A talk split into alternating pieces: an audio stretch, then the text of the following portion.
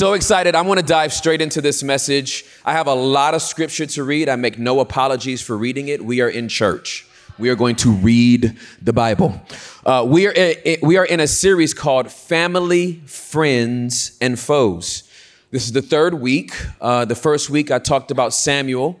Um, and last week, uh, Pastor Preston talked about Goliath. And this week, I have the enviable task of talking about somebody in David's life that we all know about uh, and that many of us already have um, an emotion about. We already have this person judged, and uh, most of us hate them.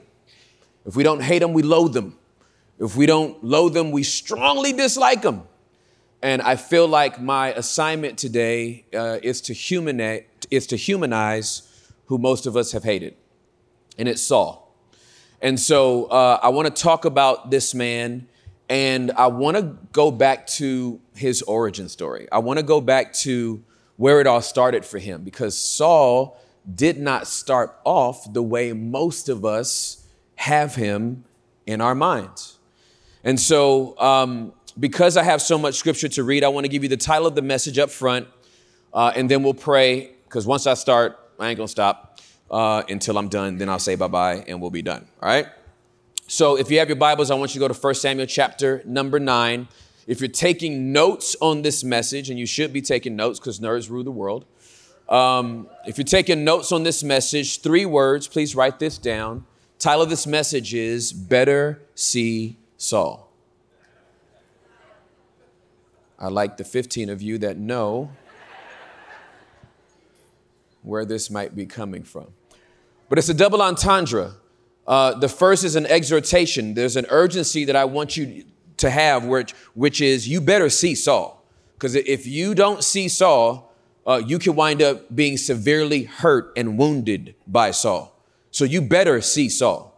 Uh, but with a different inflection, I also want you to better see Saul. I want you to understand that this man didn't get the way he wound up by himself.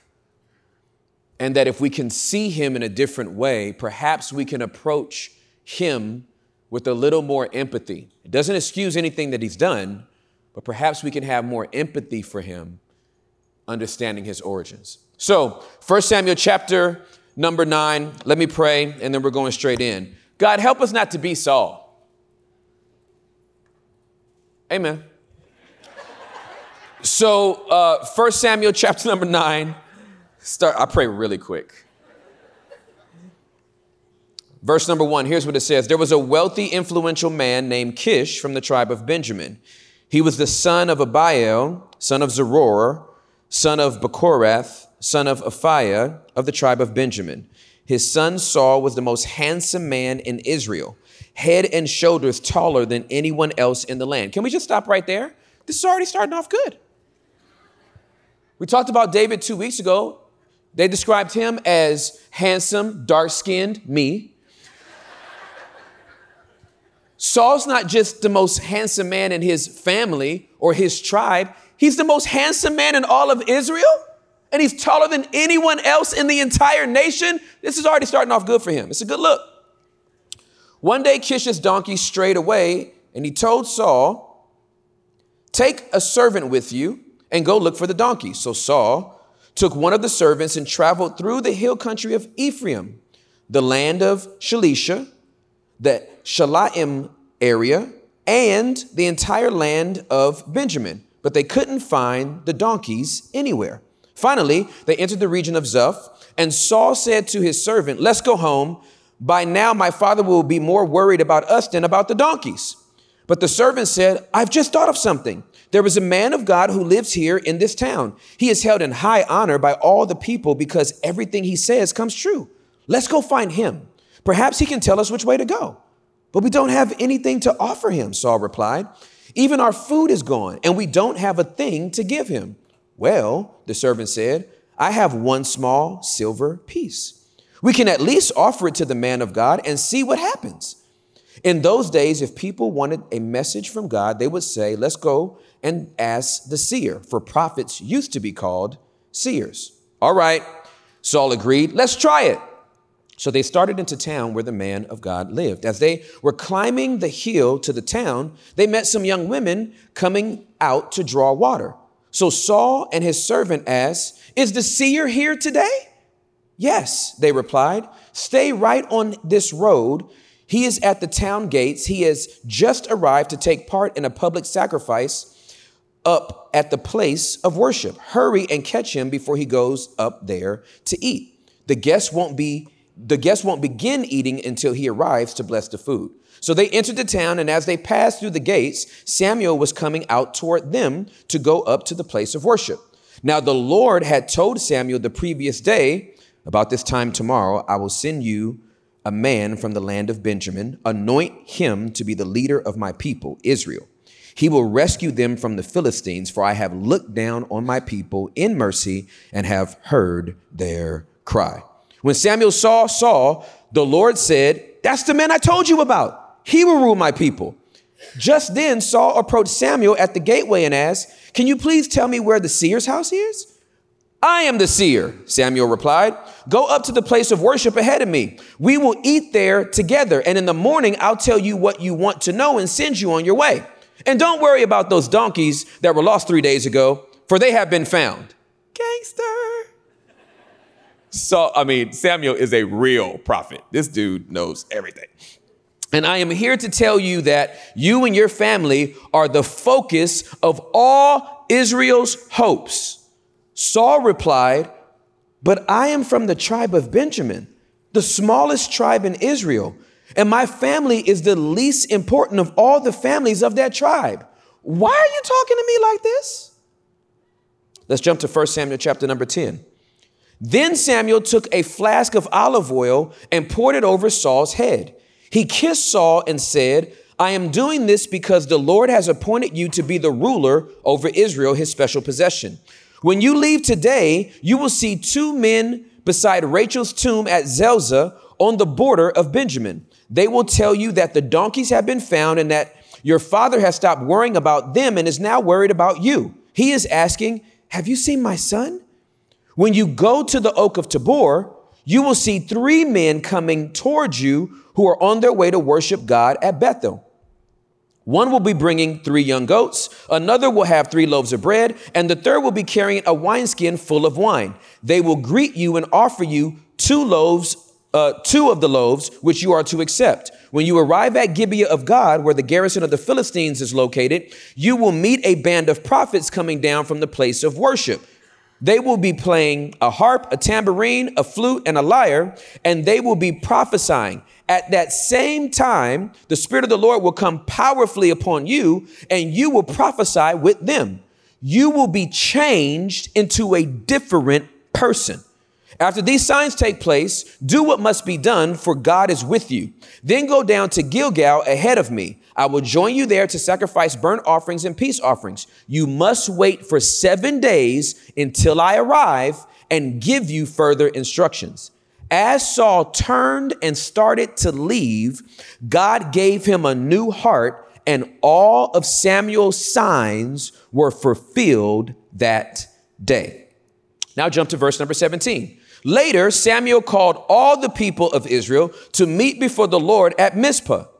And he said, This is what the Lord, the God of Israel, has declared. I brought you from Egypt and rescued you from the Egyptians and from all the nations that were oppressing you. But though I have rescued you from your misery and distress, you have rejected your God today and have said, No, we want a king instead. Now, therefore, present yourselves before the Lord by tribes and clans. So Samuel brought all the tribes of Israel before the Lord, and the tribe of Benjamin was chosen by Lot. Then he brought each of the family of the tribe of Benjamin before the Lord, and the family of the Matrites was chosen. And finally, Saul, son of Kish, was chosen from among them. But when they looked for him, he had disappeared. So they asked the Lord, Where is he? And the Lord replied, He is hiding among the baggage. So they found him and brought him out, and he stood head and shoulders above anyone else. Then Samuel said to all the people, This is the man the Lord has chosen as your king. No one in all Israel is like him. And all the people shouted, Long live the king. Great story, right? Sounds good thus far. Let's jump now to 1 Samuel 15. 1 Samuel 15, starting at the 10th verse. Then the Lord said to Samuel, I am sorry that I ever made Saul king. Dang, what has happened? In five chapters, that the Lord is so sorry that he made this dude a king. I am sorry that I ever made Saul king, for he has not been loyal to me and has refused to obey my command. Samuel was so deeply moved when he heard this that he cried out to the Lord all night. Early the next morning, Samuel went to find Saul. Someone told him Saul went to the town of Carmel to set up a monument to himself. Then he went on to Gilgal. When Samuel finally saw him, Saul greeted him cheerfully. May the Lord bless you. He said, I have carried out the Lord's command. Then what is all the bleating of sheep and goats and the lowing of cattle I hear? Samuel demanded. Uh, man, it's true that the army spared the best of the sheep, the goats, and the cattle, Saul admitted. Uh, but they are going to sacrifice them to the Lord your God. Uh, your God? Like not possessive? Like, but yours, not mine? We have destroyed everything else. Then Samuel said to Saul, Stop. Listen to what the Lord told me last night. What did he tell you? Saul asked. And Samuel said, and Samuel told him, Although you may think little of yourself, are you not the leader of the tribes of Israel?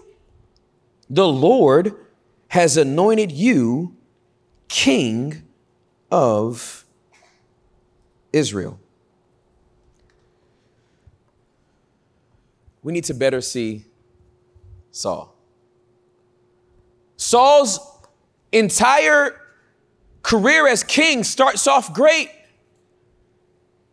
But then there is this shift and this pivot between chapters 10 and 15 that make God say emphatically, I've seen enough. I believe that it was important to read the portions of scripture that we read because this is pre interaction with David. I want you to see, and we will see clearly, that who Saul was with David was already in him prior to meeting him. So David didn't make any of this come out of him. This was already pre existent. But for some reason, Saul found it very difficult to embrace the purpose and the plan that God had for his life.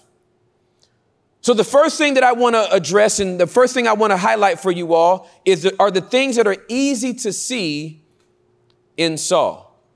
Let's talk about first what's easy to see in Saul. The stuff that's just readily evident and available when you read about his life, you're like, oh yeah, Saul's this, Saul's that, Saul's here. Here's the first thing Saul has a quick temper. Saul has a short fuse. He cannot manage his emotions. Time did not afford me the opportunity to read all the way through. If we did, and I invite you to go back and look, the first battle that Saul takes his soldiers into is fueled by his anger. Anger is a wonderful emotion. It's an emotion that should inform you of what to do next. Anger lets you know when a boundary has been violated. Anger lets you know when an injustice has incurred. Anger should inform you about something that needs to happen next. It should inform you, it should not identify you. If you're just an angry person, if you find solace in your anger, they know not to run up on me because I'm not about that life. I'll let somebody know right now. I ain't the one. That's much different than having a boundary cross and then you getting angry or seeing an injustice and you being angry. Saul had a short quick temper. Let me tell you another thing that's easy to spot and to see in Saul. Saul is impulsive. Anger usually blinds your cognition and your reasoning, and he's impulsive. Samuel, we read that Samuel tells him, I need you to go over here, and when you get there, wait for me, and I will come and do the sacrifices and offer up the burnt offerings. What you will read if you take the time to go back and peruse it is that Saul got tired of waiting for Samuel. And so he decides to offer up the sacrifices himself. Samuel gave him a, a, a, very clear directive wait until I get there, and I will make the sacrifices and offer up the burnt offerings. And Saul, who is like, mm, mm, mm, he still ain't here. I'm gonna do it myself. So he goes and does all the burnt offerings. He does, he goes and does all the sacrifices. And I love the timing. As soon as he's done, that's when Samuel rose up. When Samuel rose up, he goes, Saul, wh- what are you doing? And Saul's response is the next thing that's easy to see in Saul. Saul is a blame shifter. Instead of owning the disobedience of not waiting on the prophet Samuel to do the offering and to lift up the sacrifices, Saul automatically starts to blame shift. Well, you know, my troops were getting tired and you were late. So it's not me. Wait a minute, Saul. Are you? Samuel's late? Yeah, Sam, uh, you weren't here on time. Samuel never gave you a time that he would show up. He just told you he would be here at some point. But when you are impulsive and a blame shifter, you can never just own your mistake. You always shift the blame to someone else. If you would have did this, then I would have done that. If you'd have been here on time, I wouldn't have had to disobey. If you would have done your thing, then I would have done my thing. Which leads to the next thing that's easy to see in Saul. Saul expects everyone's sentiment to align with his. There's a reckless episode in these short chapters and verses that I skipped where Saul is so focused on his enemies that he literally says to his soldiers, No one's gonna eat until we've eradicated all of my enemies and I've exacted my revenge. This is after they've spent a long time already battling enemy forces. They're tired, they're hungry, and he literally says, No one's gonna eat until all my enemies are dead, until I've had my full revenge the place where they're resting has honeycomb all around, something that would have given them energy to continue to battle. But Saul selfishly wants everyone to have the same sentiment he has about whatever situation he's in. Hey, that person offended me. You need to be just as mad at, at them as I am. I just fell out with that person. You better not talk to that person that business deal went bad, you shouldn't go over and frequent that business anymore. Saul wants you to feel the exact same way about a person and about a situation as he does. And if you don't, it's a sign of disloyalty. He makes this irrational and irresponsible edict, right? No one's to eat until we've done the battle. And if they do, may the Lord bring a curse upon them. Guess what, y'all? Jonathan wasn't there when his daddy made this declaration. So later on, Jonathan just rocks up, skipping. What's up, everybody? And he sees the honey. He's like, Ooh, honey. He gets some of the honey. He's like, Oh, this is so refreshing. And all the soldiers are like, Ooh, your daddy gonna get you. And he's like, What? What are you talking about? Your dad said that anybody that eats anything before all of his enemies are vanquished, he, he, he said a curse is to come upon him. And Jonathan, as a son, had to be thinking, That's my dad. He, he wouldn't trip out like that. You don't know your daddy. So they wind up having to cast lots, uh, which was one of the ways uh, in the Old Testament they knew uh, what the Lord's will was or to reveal uh, what needs to be happening. They cast lots, and it falls on Jonathan.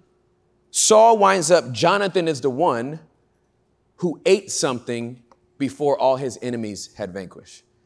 And you know what Saul's response is once he finds out it's his son? So sorry, son.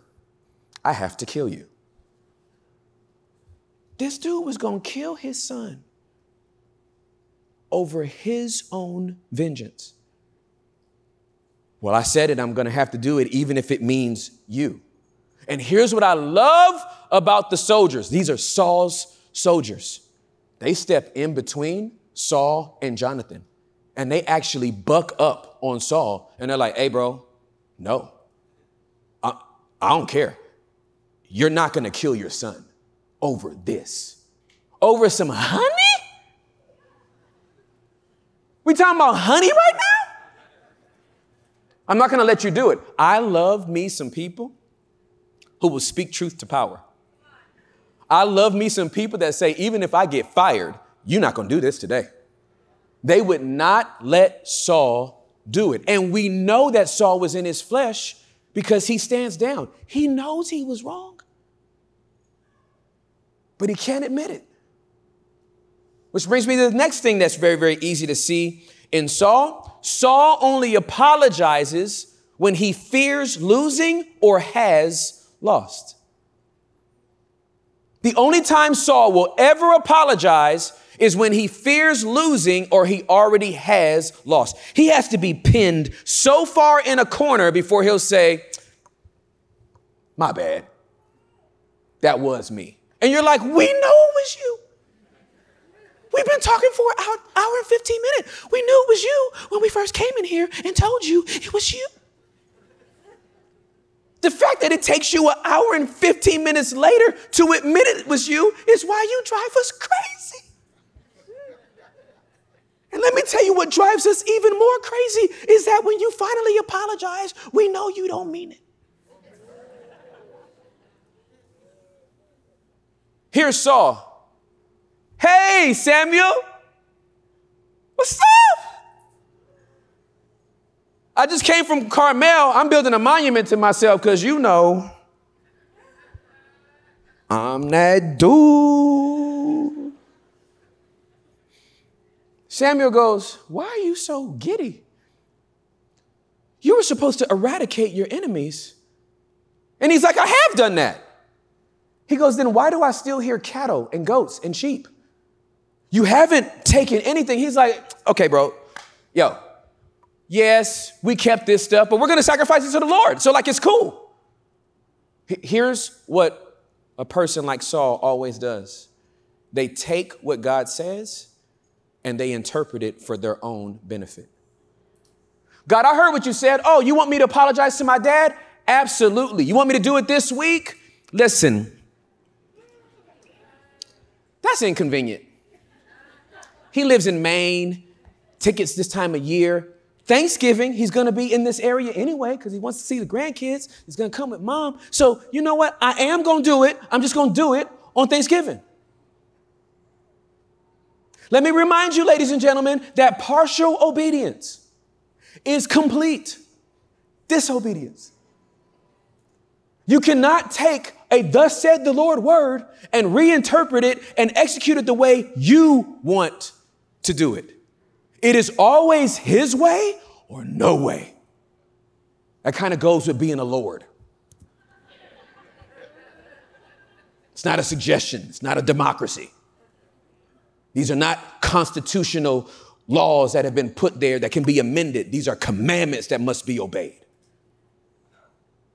Saul has no idea how to apologize. And when he does so, it's insincere.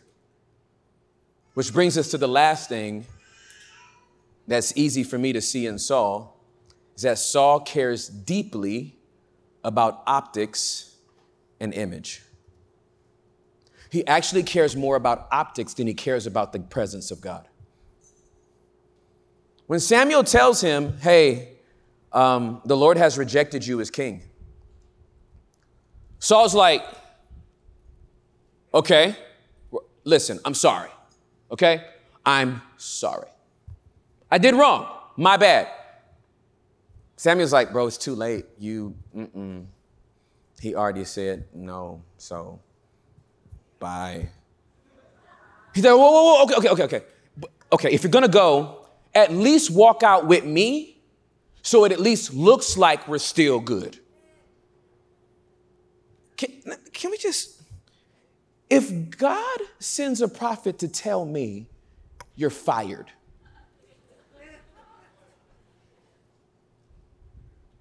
but you're not losing your job. I'm gonna roll around in the floor. Please, Daddy, I'm so sorry. I'm so sorry. Oh, ah, I'll do anything. I'll do it. What do you want me to do? That's what David did in Psalm 51. Created me in a clean heart. Against thee and thee only have I sinned. This is not about anybody else. I want to make sure that I don't lose a connection with you. But when you're Saul, even if you lose a connection with God, you're like, can I still just have a connection for optics? Just make it, okay, all right, all right. I know you're mad. Okay, you're, you're saying you're leaving. But, but, okay. But you still have to post the photos from our ski trip. I just don't want people to think, no, we're to get through this, but at least post so it looks like we're still in relationship. Instead of doing the real thing, you'd rather keep up the fake image. And Saul has no idea that God has moved on from him. Here was the scariest implication of Saul having these attributes. Remember, we read Samuel telling Saul that as you walk away from me to step into this kingship, God is going to make you into a totally different person. And then scripture literally says that God gave Saul a new heart. Well, if Saul was given a new heart, how come we see this, this much of his behavior come out in this way? And the only conclu- conclusion I can draw, ladies and gentlemen, is that although God gave him his heart, it does not mean Saul received it. Thank you for the new heart, Lord, but um, I kind of like my anger. I'm more familiar with that than the whole like you know, loving thing. Thank you for the new heart, Lord, but ugh, patience. Ugh. I need to get it done when I want to get it done. You know, I'm a, I'm a man on the move. I'm a grinder. I go get it. I'm about that life. I mean, your heart's your heart's nice, but it's it's too mushy. It's all soft and stuff. I, you know, uh-uh. People out here will hurt you. You gotta have like a thick skin. I don't care. You're leaving? I don't care. But, ladies and gentlemen, I want to submit to you that Saul doesn't get this way by himself. Nobody gets this way by themselves. I submit to you that it's easy to hate somebody at a distance. It's incredibly hard to do up close. So I want to talk to you now about the things that's hard to see in Saul. I want to talk about the things that are not as easily identifiable, but that might give you a little more empathy for this man. The first thing is that Saul never saw himself the way God saw him. If you were to ask me, hey, Tim, why do you think Saul's reign as king is so toxic? I believe that one of the main reasons is because he never saw himself the way God saw him. If I were to say it in even a stronger and more pointed way, he never agreed with God about the assignment God gave him. I want you to imagine if you're 30 years old and you're made a king, and after only a few short years, because Saul's entire reign was 42 years. I want you to imagine if you're 18 months on the job and God comes back and says, You are fired, but you still get to be king.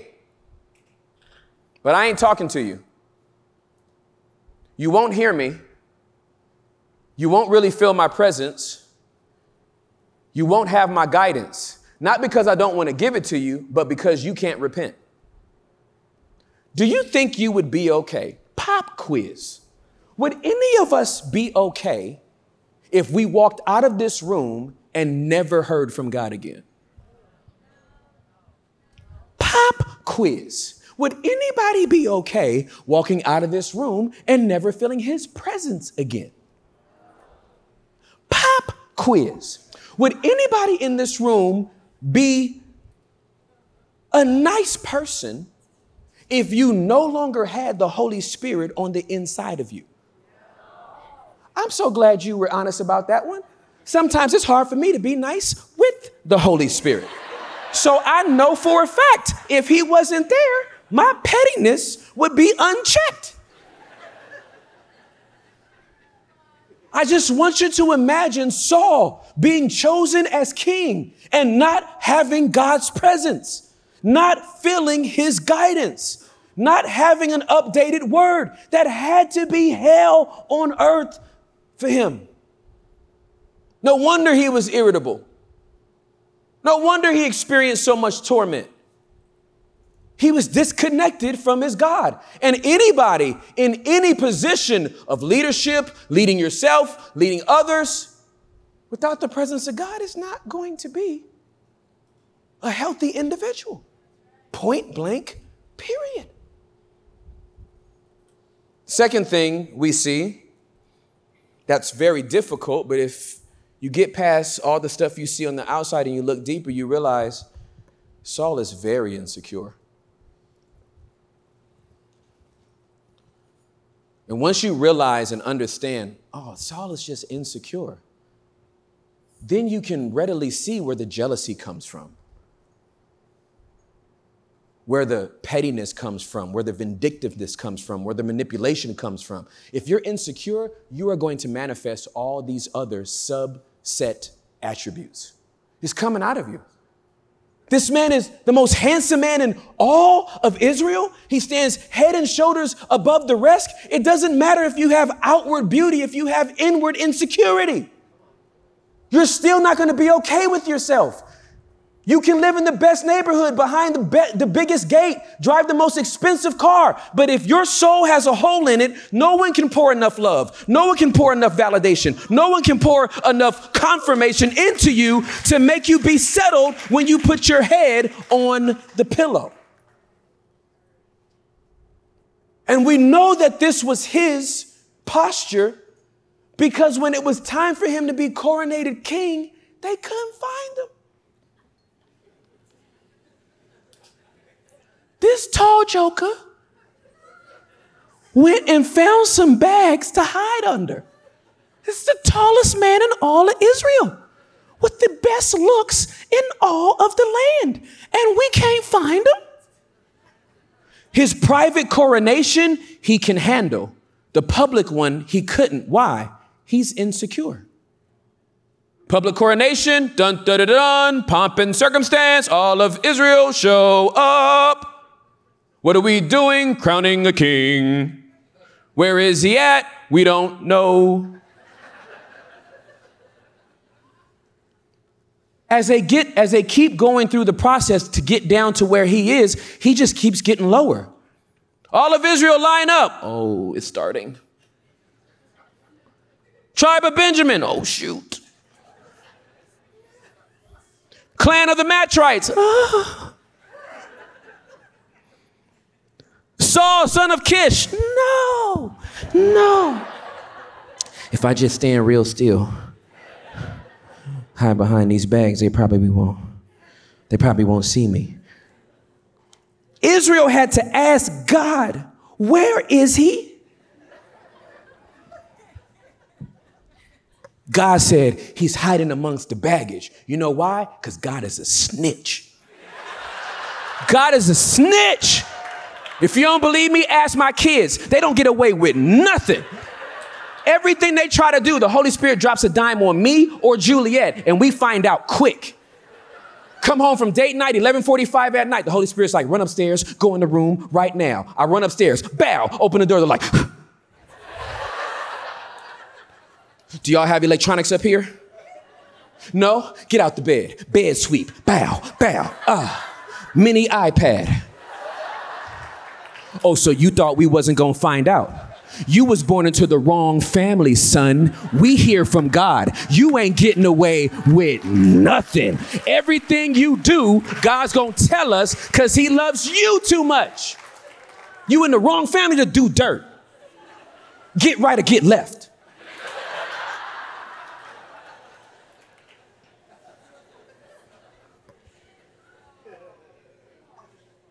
His insecurity made him hide. Thank you, Holy Spirit. Humility and insecurity are two different things. Humility says, I don't deserve this, but thank you. Thank you, God. I don't know why you chose me, but I accept it. Insecurity says, I don't know why you chose me. And at every turn, I will prove to you why I shouldn't be chosen. I will self sabotage this thing as many ways as I can do it until you let me out of this deal. Because I didn't sign up for this. I didn't sign up to be vulnerable. I did not sign up to fill my heart you gave me a new heart. I've rejected it because I need to protect the hard one I have. Which brings me to the last thing that's difficult and hard to see in Saul. And that is simply that Saul couldn't see Saul. Saul couldn't see himself. If Saul could see himself, I know for a fact he would have repented. If he could see how his behavior was impacting his family, his children, his way of leading. I know he would have changed. No one in their right mind wants to walk around like Saul. Never in the history of eight year olds have you polled an eight year old and said, what do, what do you want to do when you grow up? And somebody's like, I would like to alienate myself from my family and friends because my toxicity and brokenness on the inside just repels people at all expense. I would like to grow up and be so self absorbed that the hole is as big as a vortex and I just suck down joy and suck down pain in a way that makes the room flat. And I hope to die lonely and bitter with 17 cats, two parrots, and one dog. Never in the history of eight year olds has it ever been said. Which lets me know Saul didn't get this way by himself. Brokenness did this to Saul. Pain did this to Saul. And we all know the adage that's popular in our culture now that hurt people hurt people. So, the last thing I need to cover before we close is what to do with Saul. What do we do with Saul? Remember, Samuel is a necessity in our life, Goliath is unavoidable in our life. You may or may not interact with a Saul, but if you do, you better know how to handle Saul. I have empirical data on this because I've had to navigate some Sauls in my life. The first thing you have to do is that you have to create distance. When you're dealing with somebody as toxic as Saul, trying to reason with them is not going to work you have to create distance. This is where we bring David into the story. We all know that when David killed Goliath, he wound up employed by Saul. Then he winds up in Saul's family. So this is not just David's king, this is also David's father in law. Saul is so tormented that he begins to throw javelins at his son in law, his wife's husband, while he's trying to play a harp. Bring, bring. I, am sure the first javelin, he's trying to believe the best. There's no way he was trying to impel me against the wall. Perhaps he was just practicing you know, he uses slings and swords and had to get his javelin throws in, and maybe he forgot I was playing here. Until the second one comes. mm.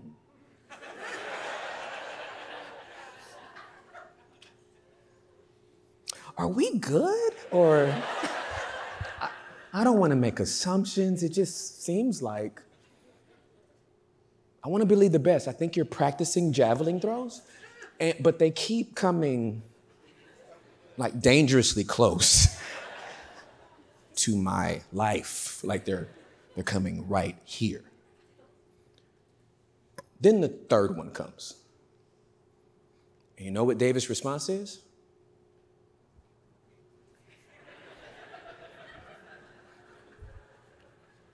He leaves. Because when someone's trying to kill you, you don't pray about it. You bounce. Now, physical, absolutely, get up out of there. But if it's emotional, get up out of there. If it's relational, get up out of there. Because if they don't kill you physically, they start killing you mentally, emotionally, relationally. And then if you try to match what they're doing, you start killing yourself through your character and your integrity. Never try to match Saul's energy. You're not wired that way. It will kill you before it kills him. He's been this way his whole life. You're trying to be that way to survive him. No. Create distance. Go bye bye. David didn't get around, hey, Jonathan, wifey, come here real quick. Hey, will y'all just be praying with me? Um, Saul's, I just feel like Saul's trying to kill me, but I don't have a, a release in my spirit to leave yet. I'm just still waiting on the Lord to give me more confirmation. Is the confirmation to be impaled against a wall, David? No, when someone's trying to kill you, you don't have to pray about it, you just leave. Here's the second thing you have to do. Once you create distance, you have to create boundaries. It's the only way to deal with Saul.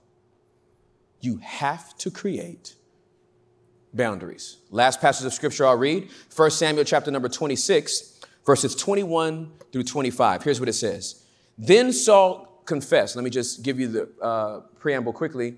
David has had two opportunities um, to confront Saul and really to kill Saul, to take his life, and he refuses to do it. And after the second time, Saul confesses. And here's what he says I have sinned. Come back home, my son. I will no longer try to harm you, for you valued my life today. I have been a fool and very, very wrong. You would think David's response would be like, Yay, daddy! King, oh my, I've been praying. This is all I ever wanted, man. This is what I've been praying. I'm so happy to hear you apologize. I miss Thanksgiving and Christmas with you. Listen to David's response. Here is your spear, O king. David replied, Let one of your young men come over and get it. Here's what David says Nah, fam, we good. Stay where you are. I'm going to stay where I am. Let's get a third party to mediate in between us. You're toxic. I accept your apology and I'm going to keep my distance. Because while your apology might be valid, your actions are still toxic. And I don't want to repeat the cycle that I've already had with you. So get somebody to come get your spear. The Lord has given his own reward for doing good and for being loyal, and I refuse to kill you even when the Lord placed you in my power, for you are the Lord's anointed. If you ever want to know the way to keep your heart pure, is to never change your perspective about Saul, even when he or she hurts you. You're still the Lord's anointed. You're still a child of God. It's unfortunate that your actions have impeded us having a relationship, but I'm still going to call you a child of God. I still see you the way God sees you. God calls you his anointed, I call you his anointed. I won't change my narrative about you, even though what you've done has pained me so terribly. Now may the Lord value my life, even as he has valued yours today, even, even as I have valued yours today. May he rescue me from all my troubles. And Saul said to David, Blessings on you, my son David. You will do many heroic deeds and you will surely succeed. Then David went away and Saul returned home. As difficult as it was to create those boundaries, I believe it saved David's life, not just physically, but mentally and emotionally as well. Ladies and gentlemen, as I close, I just want to tell you I don't know if you've encountered a Saul or not. I'm not saying they are a prerequisite to getting through life. But if you have, my hope and my prayer is that you better see Saul. I know what he did hurt. I know that what he did caused pain. Perhaps it even cratered your soul, but I'm telling you right now, you have a choice of what you fill that crater with. If you fill it with bitterness, people will drown in it for the rest of their life. But if you fill it with grace, people will be refreshed by it for the rest of your life.